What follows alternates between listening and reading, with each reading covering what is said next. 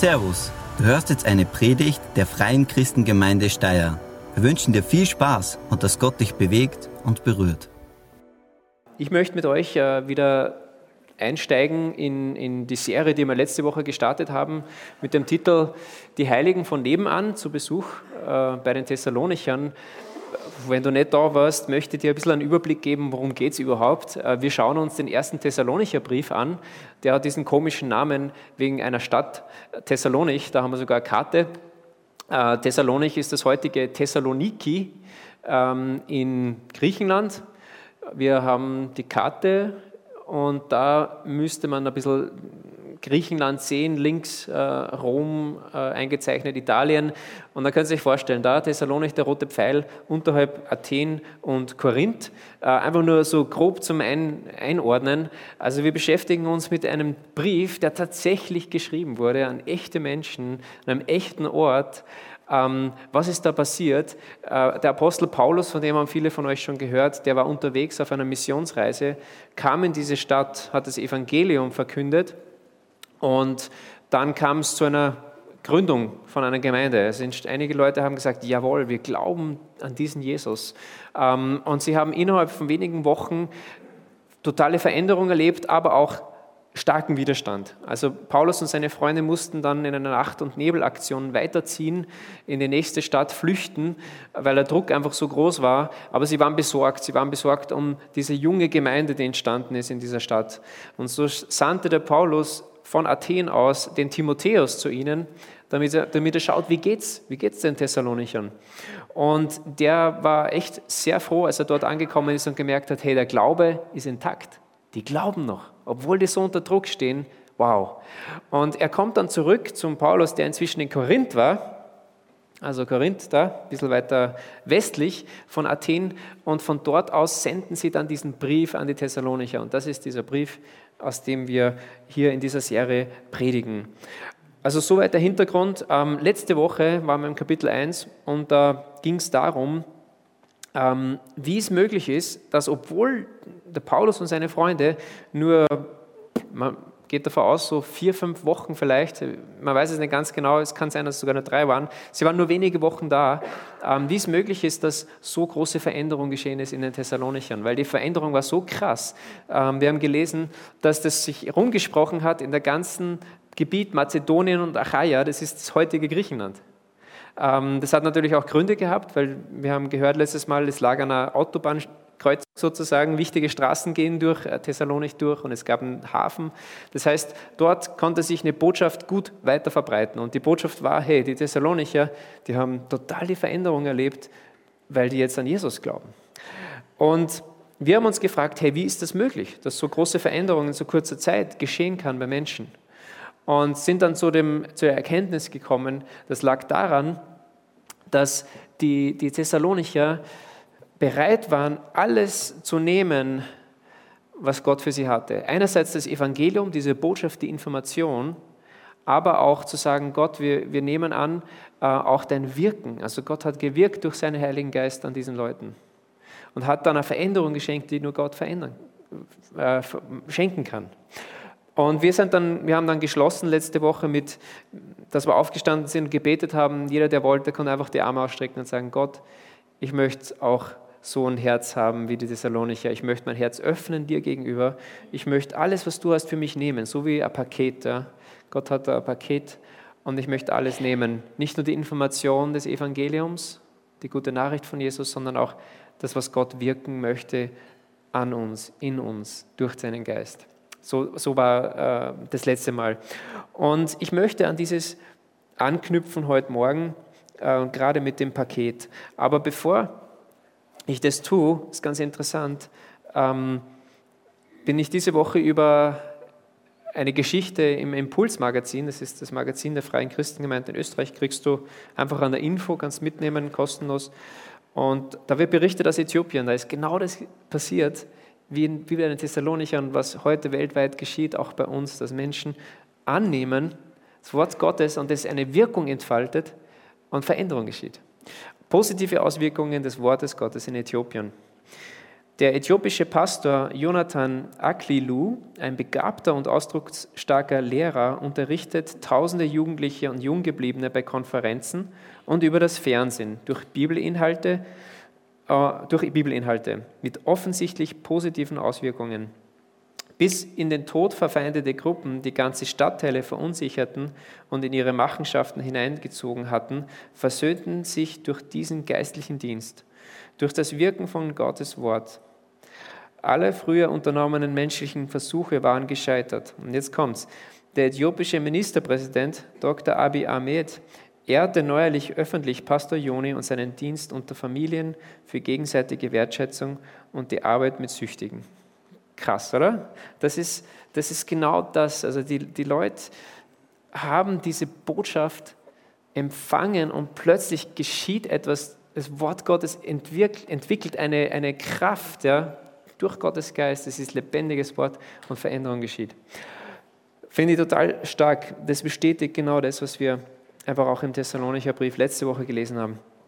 Und dieses, diesen Sonntag möchte ich einen Schwerpunkt setzen auf ähm, andere Heilige, die Heiligen, die gekommen sind und dazu, dafür gesorgt haben, dass plötzlich die Thessalonicher die Heiligen von nebenan waren.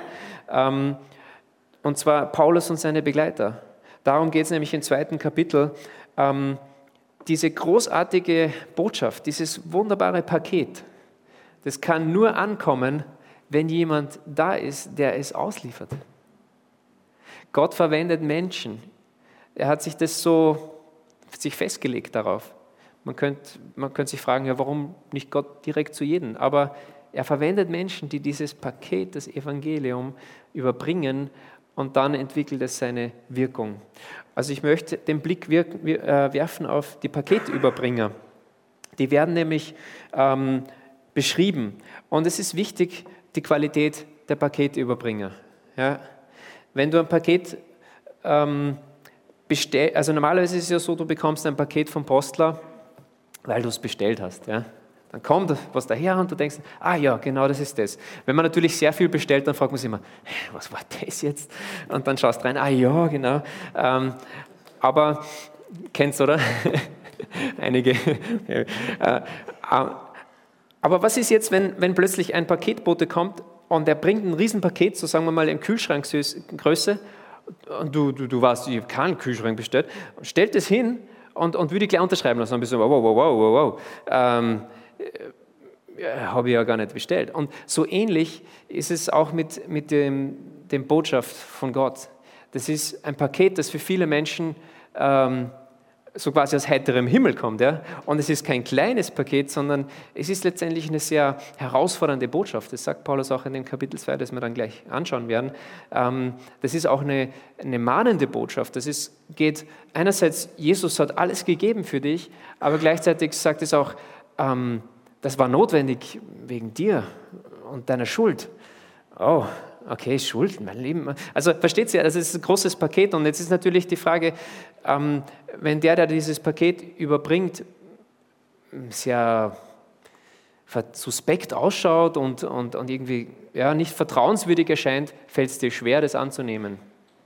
Und darum äh, möchten wir uns einfach drei Qualitäten ansehen, die wir erkennen ähm, aus diesem Text heraus, die, die Paulus und, und, Silas und die Freunde, die da in Thessalonich auftauchten, hatten und die es den Thessalonichern leichter machten oder möglich machten, dass sie sich öffneten und Gott wirken konnte. Okay? Ist das, ich hoffe, nachvollziehbar, ähm, dem Pfad, den wir da begehen heute Morgen?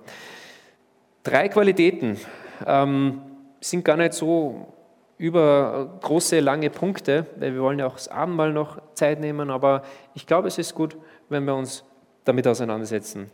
Die, den ersten Qualitätsmerkmal finden wir gleich in den ersten beiden Versen und ich lese mal diese Verse, 1. Thessalonicher Kapitel 2, Verse 1 bis 2 und da steht folgendes.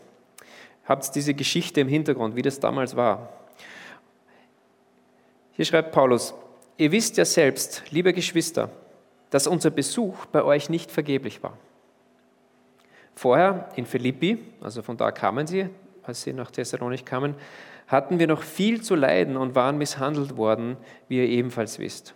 Doch dann schenkte Gott uns neuen Mut, euch trotz vieler Widerstände das Evangelium offen zu verkündigen.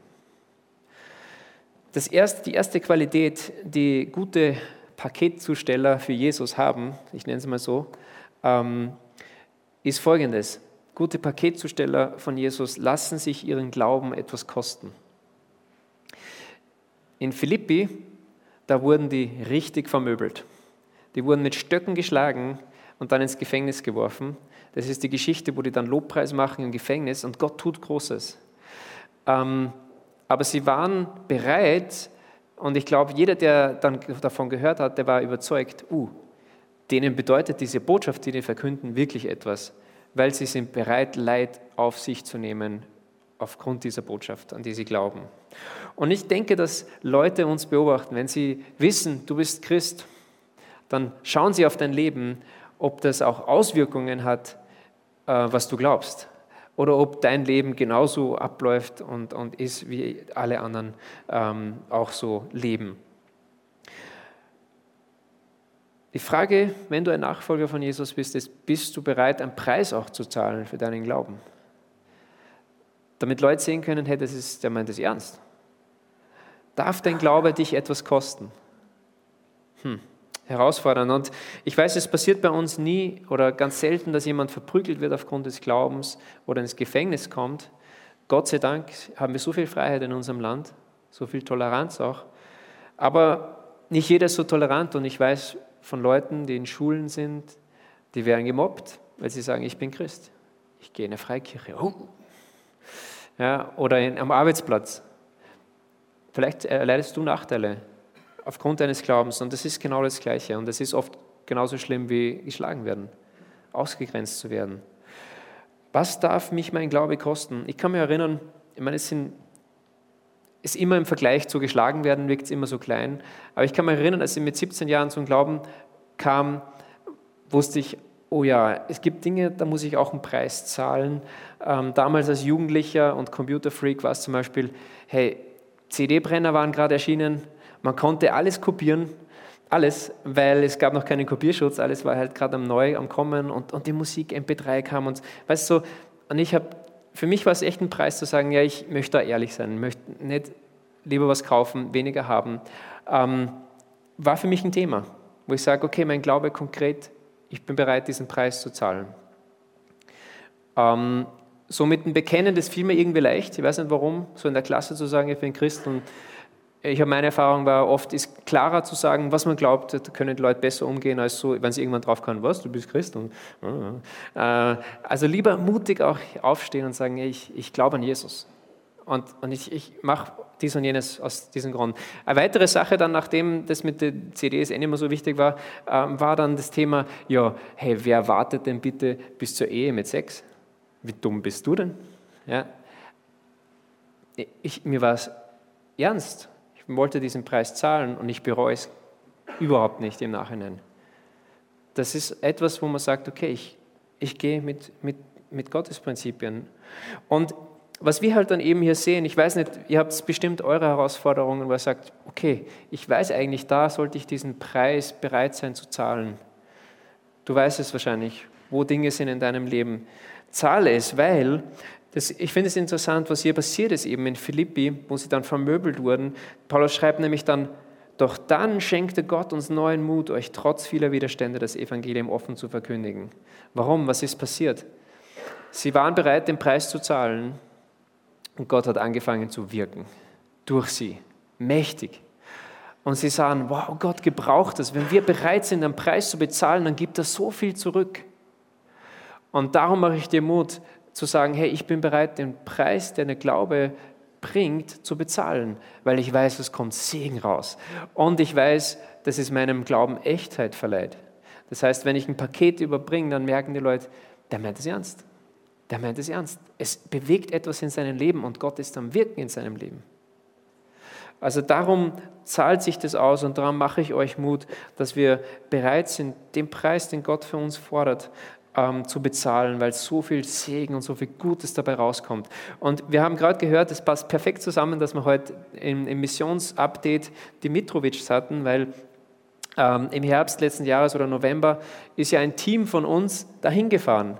Und das waren 15 Erwachsene und Kinder, schreibt Gerald in Endbericht, der steht auf unserer Homepage, 170 ähm, Einsatzstunden wurden geleistet bei Reset. Und das Interessante war, einige vom Team haben mir dann erzählt oder haben auch beim Bericht dann gesagt, sie waren irgendwo reserviert und wie wird es und ah und mit Drogenabhängigen und so. Ähm, aber die kamen zurück mit einem Mut, oder? Mit, Daniel berichtet, mit einer Begeisterung und das ist genau das. Du gehst, du, du, du, du bezahlst einen Preis, du tust etwas, wo du sagst, ah, und dann gibt Gott so viel zurück.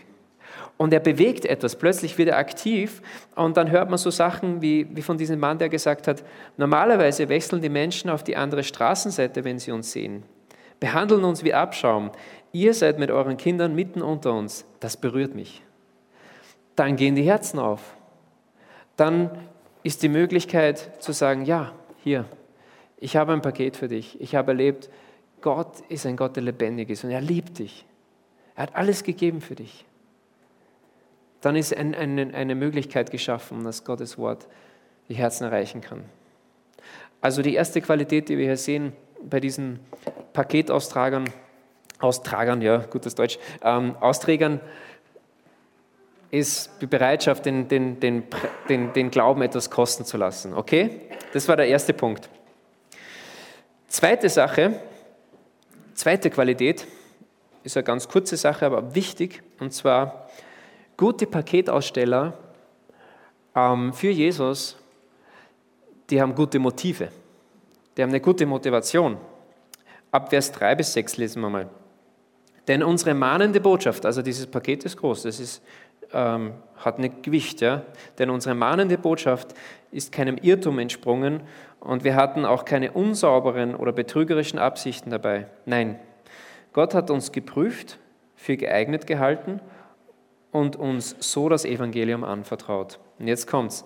Deshalb verkünden wir diese Botschaft nicht, um Menschen zu gefallen, sondern wir tun es in der Verantwortung vor Gott, der unsere Motive hinterfragt. Hm, kurze Unterbrechung. Geschichtlicher Hintergrund. Damals gab es noch kein Internet.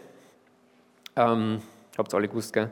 Äh, und es war sehr üblich, es gab viele Wanderprediger damals. Also die Paulus und der Silas und die Friends, die, die waren nicht die einzigen, die auftauchten in Thessalonich und gesagt haben, wir haben eine Botschaft für euch. Das, da kamen laufend Leute durch und viele dieser Leute, die gekommen sind, denen ging es eigentlich darum, ja, sie haben vielleicht echt ein paar interessante Gedanken gehabt, aber haben dann einfach ein halbes Jahr da gelebt, haben sich durchfüttern lassen, bewundern lassen und dann sind sie weitergezogen. Okay? Das ist der Kontext, in dem das geschrieben wird. Und er sagt, wir haben nicht nur einfach irgendwelche so eigene Sachen, wir haben uns auch nicht von euch durchfüttern lassen und, und, und, sondern wir hatten die, eine andere Motivation, wir hatten eine, eine gute Motivation. Es ging uns eigentlich nicht um uns. Und darum erwähnt er auch, dass er in der anderen Stadt sind sie vermöbelt worden. Meine, die meisten würden sagen, okay, irgendwie unsere Botschaft kommt nicht so gut an. Lass uns eine andere Botschaft verkünden. Es, es lässt sich nicht gut vermarkten. Ja. Aber gar nicht. Sie haben nicht nach dem, den, denen geredet, was die Leute hören wollten, sondern sie haben echt diese Botschaft von Jesus in ihrer aller Klarheit, mit, allen, mit aller Schärfe, auch mit den Dingen, wo man herausgefordert wird, erzählt. Und ihr wisst, dass wir nie versucht haben, uns mit schönen Worten bei euch einzuschmeicheln oder uns gar an euch zu bereichern. Versteht ihr dieser historische Kontext? Dafür ist Gott unser Zeuge. Wir haben euch niemals die Ehre von Menschen, wir haben niemals die Ehre von Menschen gesucht, weder von euch noch von anderen. Also deshalb verkünden wir diese Botschaft nicht, um Menschen zu gefallen, sondern wir tun es in der Verantwortung vor Gott, der unsere Motive hinterfragt. Selbst der frommste Christ ist in Versuchung, die Botschaft Gottes, das Paket aus einer falschen Motivation zu überbringen. Kann jedem von uns passieren. Mir als Prediger kann es leicht passieren, dass ich das predige und das sage, was bei euch gut ankommt, damit alle happy, clappy sind. Ja. Ähm, die, die, Gefahr ist da. Oder vielleicht ähm, gibst du dieses Paket weiter, weil der Tobi gesagt hat, wir sollen das machen. Aber du machst es eher aus einem schlechten Gewissen. Oder du machst es, Pakete austragen, also das Evangelium weitergeben, weil du zeigen willst, wie großartig du bist und alle sehen und hey, schaut's mal. ja, so schaut's mal. Ähm, es gibt eigentlich nur eine Motivation, die, die in Ordnung ist. Die uns befeuern sollte, die, die der Grund sein sollte, warum wir für Jesus ähm, dieses Paket an Menschen geben möchten, das Evangelium weitergeben. Und das ist Liebe. Liebe. Liebe zu Gott, weil er hat gesagt, gebt diese Botschaft weiter. Und Liebe zu Menschen. Andere Motivation gibt es nicht. Und wir sind herausgefordert, uns immer wieder zu fragen, ist es diese Motivation, die Liebe zu Gott und Liebe zu Menschen, die uns antreibt, oder ist es irgendwas anderes? Und dann müssen wir umkehren und sagen, okay, ja, Gott, ich richte mich wieder aus auf dich und deine Liebe zu den Menschen. Und in dieser Liebe möchte ich gehen. Also das ist die zweite Qualität. Und die führt auch gleich weiter zur dritten Qualität und der letzten, die ich mit euch besprechen will. Gute Paketzusteller für Jesus sind bereit, ihr ganzes Leben zu teilen. Was bedeutet das? Vers 7 bis 9. Obwohl wir als Apostel des Messias mit Autorität hätten auftreten können, sind wir behutsam mit euch umgegangen, wie eine Mutter, die liebevoll für ihre Kleinen sorgt. Wir hatten euch so sehr ins Herz geschlossen, also da ist Liebe, wir hatten euch so sehr ins Herz geschlossen, dass wir bereit waren, euch nicht nur die gute Botschaft von Gott weiterzugeben, sondern auch unser eigenes Leben mit euch zu teilen. Oh, das ist herausfordernd. Ähm, das heißt, Paulus und Silas, sie sind nicht nur gekommen, um einfach ein Paket hinzustellen und fertig, nehmt es oder nehmt es nicht, tschüss. Sie sind gekommen und waren dann auch bereit, als sie gemerkt haben, da sind die Herzen aufgegangen, da hat Gott gewirkt. Diese Babychristen, wenn man so sagen kann, ganz junge Christen zu füttern, zu wickeln und so weiter. Da habe ich mein Schlagwort. Und zwar, einige von euch kennen ähm, den Daniel und die Kathi Kostik, ja, die von Linz, von der Freien Christengemeinde. Daniel hat immer wieder geholfen, Predigt, äh, Lobpreis.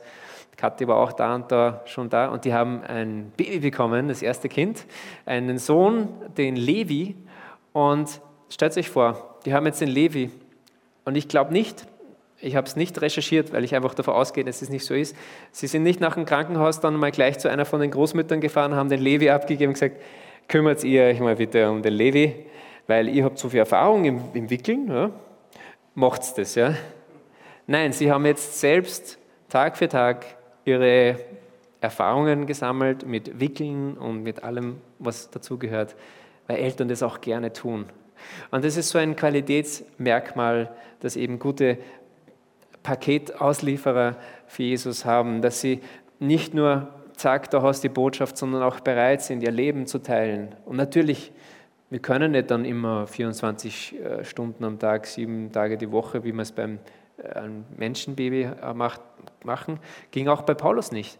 Weil wir lesen im ersten Kapitel, er kam hin, ähm, oder na, Apostelgeschichte wird es berichtet, 17, er hat Arbeit, er hat sich ja immer selbst versorgt, weil er meistens, er wollte eben nicht, dass die Leute sagen, er ist nur gekommen, um sich durchfüttern zu lassen. Das war ihm ganz wichtig. Das hat er nur bei einer Gemeinde gemacht, und zwar bei den Philippern. Da hat er was angenommen. Aber bei allen anderen Gemeinden, wo er immer war, obwohl es ihm zustand, ähm, hat er gesagt, ich will mich nicht durchfüttern lassen, damit keiner am Schluss sagen kann, du bist nur gekommen, um ja, Urlaub zu machen, so in die Richtung. Ja. Ähm, das heißt, er hat nebenbei als Zeltmacher gearbeitet und hatte dadurch auch nicht immer Zeit. Er musste auch hackeln. Und Trotzdem hat er gesagt, wir haben unser Leben mit euch geteilt. Und so ist die Frage an uns, sind wir, als, wenn du Christ bist, wenn du Jesus nachfolgst, wenn du diese, dieses auch am Herzen hast, das Paket zu übergeben, bist du bereit, auch dein Leben zu teilen? in den Möglichkeiten, die du hast. Und das ist uns etwas Wichtiges in der Gemeinde. Es wird uns immer wichtiger, weil wir merken, da ist so großer Wert, diese Eins zu eins Beziehungen auch, dass jemand, der schon mehr Erfahrung hat im Glauben, jemand anderen zur Seite nimmt und sagt, okay, komm, wir lesen gemeinsam in der Bibel, wir beten gemeinsam, ähm, wir tauschen uns aus, wie geht es dir? Wir machen auch einfach Aktivität gemeinsam, den Weg gemeinsam gehen. Und wir haben auch das Ziel, dass wir in den nächsten Jahren einfach auch Tools entwickeln, dass jeder, der jemand begleiten will, Ideen bekommt. Hey, was könnte ich mit dem lesen? Wie könnte man das machen? Jenes gestalten. Äh, einfach, dass wir da besser werden, unser Leben zu teilen und auch unseren Glauben miteinander zu teilen. Und da werden wir noch weiter auf einer Reise bleiben in der nächsten Zeit. Und es zahlt sich aus, es ist wie mit dem Leid. Wenn du was gibst, wenn du was gibst, wenn du bereit bist, einen Preis zu bezahlen, dann kommt immer was zurück.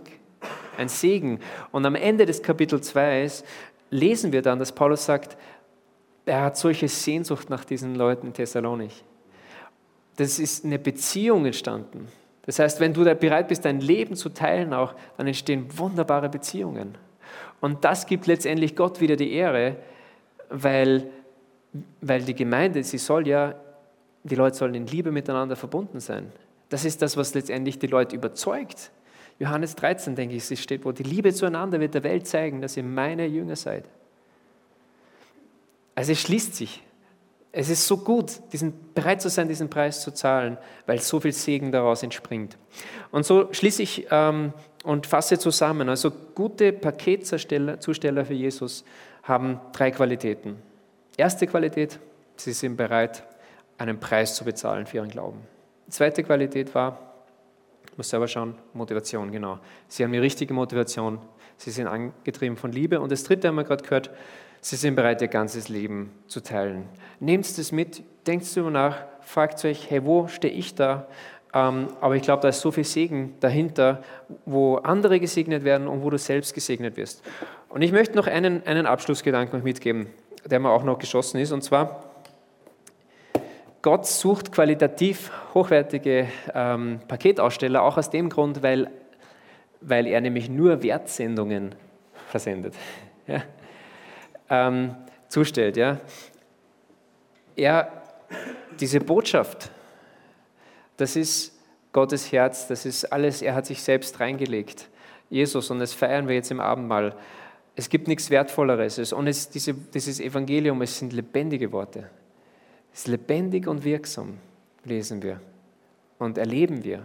Und das ist so wertvoll. Und darum äh, fragt uns Gott, ja, bist du da mit dabei?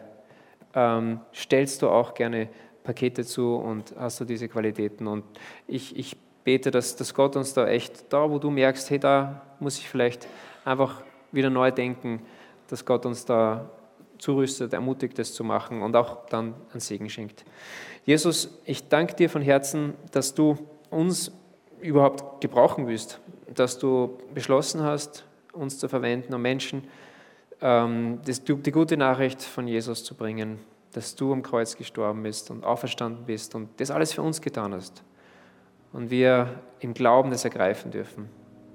Du bist voller Gnade und die Botschaft ist so wertvoll. Bitte hilf uns, dass wir diese Dinge, die Paulus und Silas uns vorgelebt haben, dass wir das in unserem Leben auch leben, umsetzen und gesegnet werden und zum Segen werden.